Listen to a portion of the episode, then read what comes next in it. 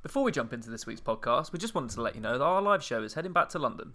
Jonathan Wilson is going to be joined by Philippe Auclair, Miguel Delaney, and Marcus Speller on March 21st at the Oval in South London.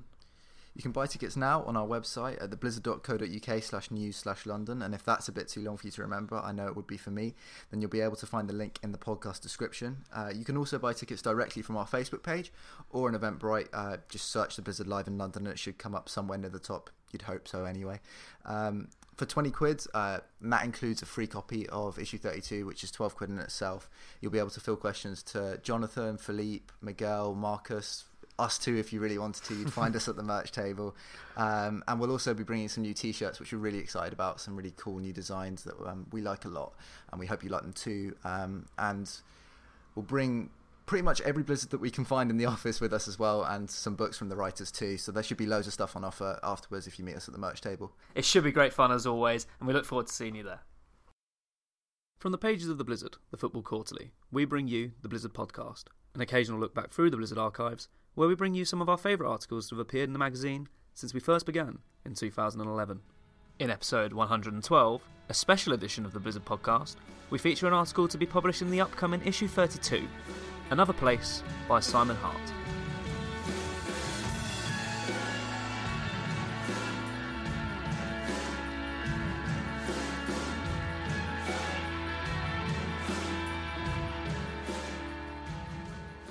Naue Minha Praia. It is the Brazilian equivalent of It's Not My Cup of Tea, translated literally as Not My Beach, and it comes to mind on the journey to Richarlison's house on the northern edge of Liverpool. A signpost advertises the fact that Antony Gormley's Another Place, his company of cast iron sculptures facing out to sea, lies a short walk away on Crosby Beach. It is not a beach as your average Brazilian would know it, not a place for bronze bodies and loose limbed ball games, but then Richarlison is not your average Brazilian. Moreover, he is not your average Brazilian footballer. This is a player who ticks few of the stereotypical boxes, one who grew up in the state of Espirito Santo, in the small inland town of Nova Venécia, a place talent spotters have been guilty of overlooking in the past, and who did not play a Brazilian top flight match until five days after his 19th birthday, marking him out as a latecomer in a country where the brightest talents have a tradition of making their international debuts while in their teens. Read Ronaldo, Ronaldinho, Kaká, and Neymar. Yet within two years and four months of that debut, he was a full Brazil international and commanding a transfer fee worth upwards of 40 million with his move from Watford to Everton. It has been a steep climb, and the perfect guide to it to his agent and father figure, Renato Velasco, a man who predicts bullishly that it will only continue. He has this capacity to play in three positions, he says, speaking to me in the games room of the rented house that he and Richarlison currently call home. He finishes well, he can pass, I think Richarlison is going to be one of the biggest players in the world. He is 21 and he can still grow. He is fast. He has a lot of potential. The future, as Renato sees it, is bright. Yet the road that Richarlison has travelled to get this far is already a tale in itself. A rise which has raised eyebrows even in Brazil, the land of rags to riches transformations. My dad's dream was a professional career, but I don't think he could imagine I would make it to the Premier League and the Brazil team.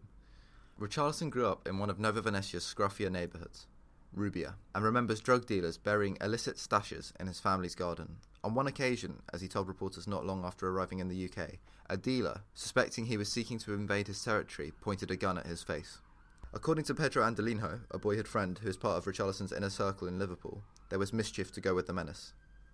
We used to go swimming in the river, steal fruit from people's gardens, and obviously play football, he remembers. Richarlison was the most focused and mature of us. He never liked to lose any games. He's a bad loser. Richarlison dreamed of playing for Borussia Dortmund because of the yellow wall of supporters he would see on the television screen.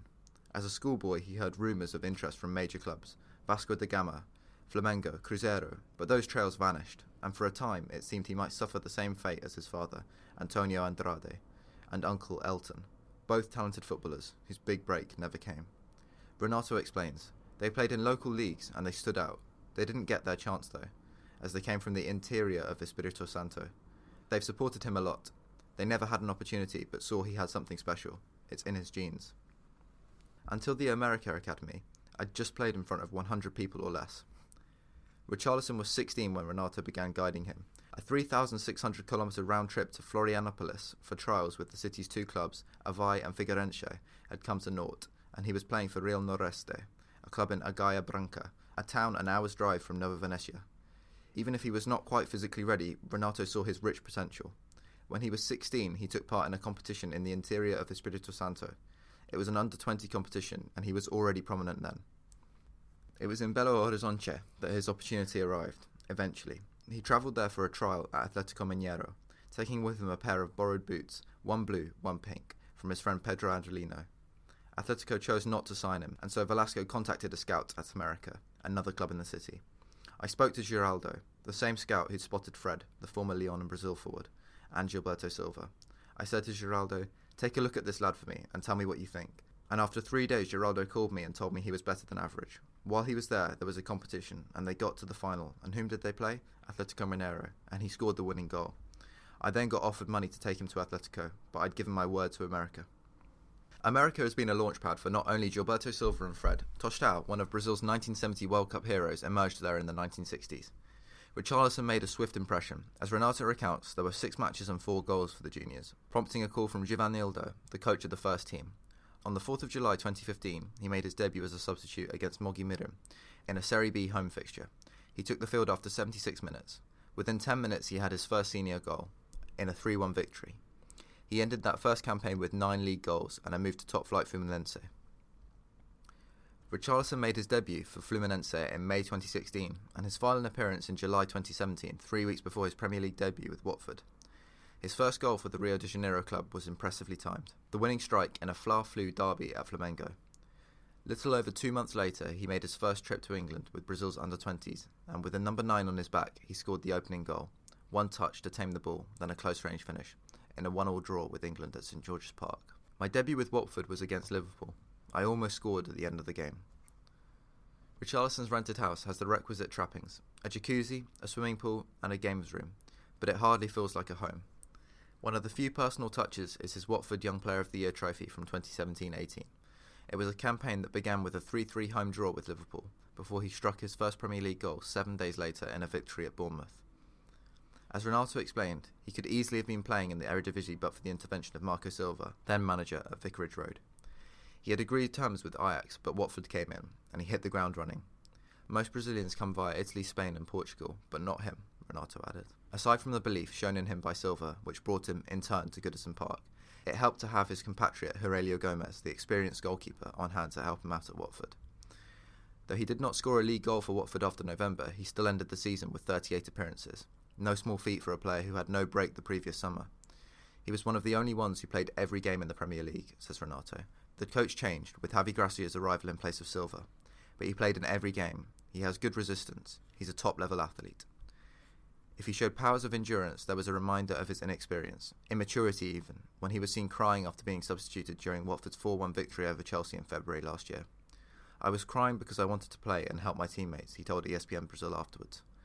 There was a similarly emotional response in the wake of Watford's 6 0 home loss to Man City earlier in the campaign, after which he refused to attend a planned team lunch. We've just lost 6 0. Why do I want to go to a barbecue? he asked, until a club official called him to insist otherwise. Renato argues his attitude is driven by a will to win. I have 28 players and I can't watch all their games, and when I ask them how it was, they say, I was great. Only a couple are critical, like Richarlison. He's different. One of my sons, Carlos, is very critical, and sometimes Richarlison will ask, what does Carlos say about me? His dad is a harsh critic too, as he knows the game. He gives some finishing tips. Whenever I can, I'm watching a football match. A few hours in Richarlison's house provides a glimpse of the bubble he inhabits. A daily cycle of training, home, sleep, then an evening of playing video games or watching football. All the food is prepared by Renato's wife, Giovanna.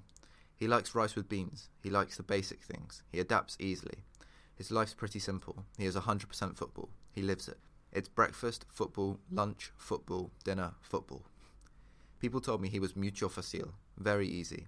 I've been in football 20 years and I've worked with young and promising talents. He's a responsible lad, a young lad, who's focused on what he wants. It is evident that Renato has high hopes for the 21 year old, hopes fueled by his early impact in a Brazil shirt. Four days after his Brazil debut against the United States on September 7th last year, Richarlison struck twice on his first starting appearance for his country, in a 5 0 win over El Salvador. Two months later, on November 20th, he stepped into the shoes of the injured Neymar for Brazil's friendly with Cameroon in Milton Keynes and headed the only goal. Earlier, during that international meetup, Neymar's son, Davi Luca, had even interrupted his father's press conference to say he wanted to see Richarlison's pigeon dance celebration. People who understand football, said Renato, know he's a striker Brazil haven't had for years. A centre forward, number nine. He can play on the right, can play on the left. He can play all those positions. You don't see this in football. He's got two good feet. He can drive the ball forward with his left foot and then shoot with his right, and vice versa. He can head a ball. Of his best position, Richarlison himself says, I don't have any preference. At America, I played as a number nine, and at Fluminense as a winger. This, it is worth noting, was before his confidence sapping struggles to impose himself as a centre forward during Everton's midwinter slump, not helped, some Goodison regulars would argue, by a habit of going to ground easily. Whatever physical challenges the Premier League brings, and for the record, he considers Manchester City's John Stones as his toughest opponent, he was always right on top of me. He is reluctant to add extra muscle to his slim frame. He doesn't like weights, explains Renato. He doesn't want to lose his speed.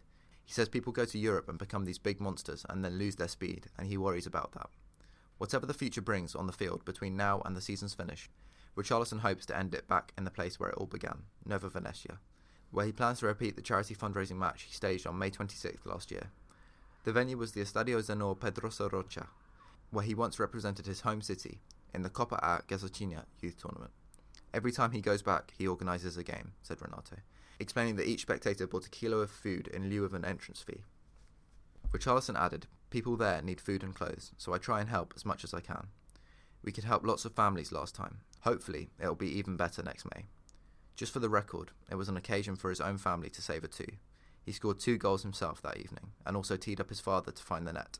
A crack, top player, is how Renato describes his dad. The sun's not bad either.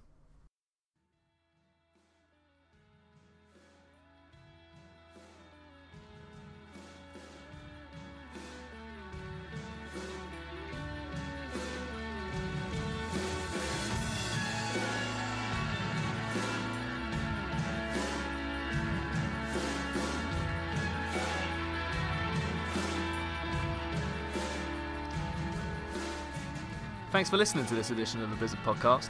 If you enjoyed this, then make sure you're subscribed and give us a rating if you're on iTunes. Also, follow us on Twitter at BLZZRD. That's the best place to keep up to date with all things Blizzard between each issue. We'll be back with the next edition of the Blizzard Podcast in two weeks' time. Until then, farewell.